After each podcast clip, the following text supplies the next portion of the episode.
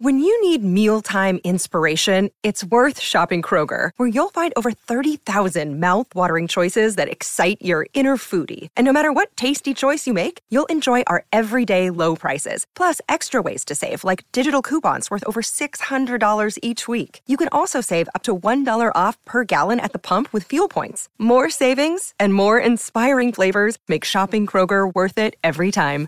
Kroger, fresh for everyone. Fuel restrictions apply. Welcome back to another realistic sustainability educational short. Well, this one's not necessarily an educational short. Let's call it a Mike's opinion, because that's what you're getting this week. I recently got a question asking if the Earth had a human problem. They were really just alluding that we were overpopulated and we were consuming too much and the planet couldn't maintain it, which I understand. Every time we do a calculation, it says that every human acts like we use 1.6 Earths. And I think that's because we grew up in a lifestyle that just said use, use, use, throw away, throw away, throw away, and no one ever thought about where away was. But why would someone think that we're the problem on the planet? Well, I think that's pretty easy to say. We overfish, we overhunt, we abuse nature at its fullest through manufacturing waste and air pollution, water pollution. There's a lot of things we do. We we see energy shortages every day, yet we waste in the same amount of days.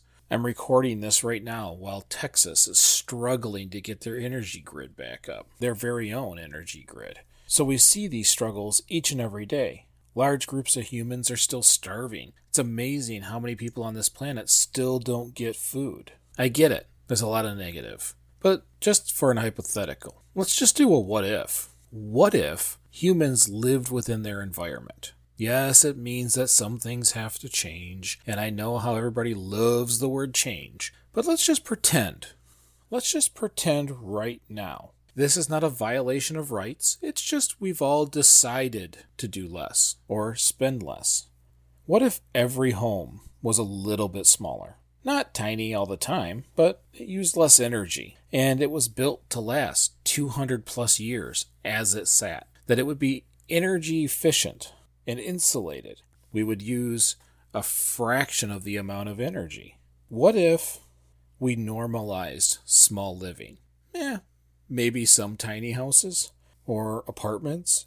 But I also like the idea of converting old malls into efficiency apartments for those who want them, where the center has a medical center, drug rehab center, and anything else people would need right there in that facility. But what if we did? What if we normalized small living, where we didn't live our lives to collect a bunch of things, but we left our house and collected experiences?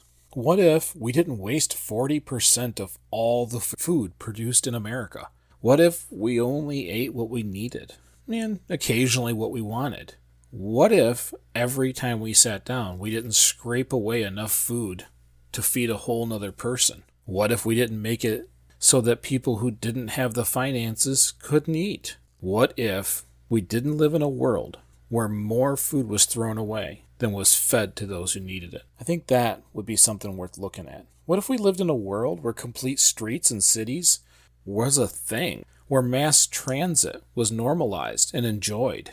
What if we all didn't have our own car or call a taxi when needed? What if we all just rode places together and the energy we used was greatly reduced?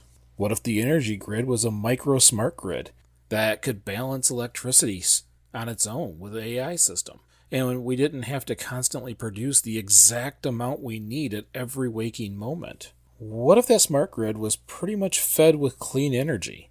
Does it matter if only 16% of the energy makes it to a home if it's not being burnt? What if it's wind, solar, tidal, and hydro?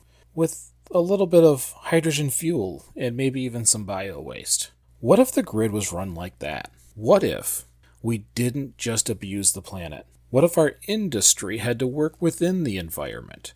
It was already using clean energy because the grid would be clean.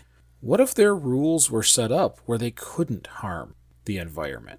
Well, these are all the things that popped directly in my head after getting that message. I don't think it's a fact that we have too many humans. I think it's a fact that we have too many humans doing the wrong things.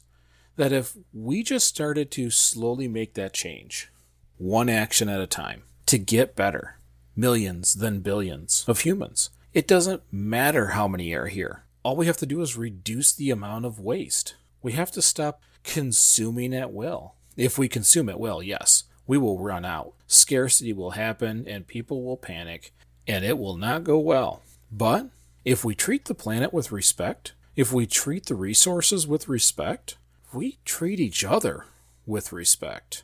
I think that we could live on this planet with even twice as many people for a long, long time. Well, this one will probably get me some comments, but I appreciate you listening. Feel free to message me anytime. I look forward to seeing your responses. Thanks again, and we'll see you next week.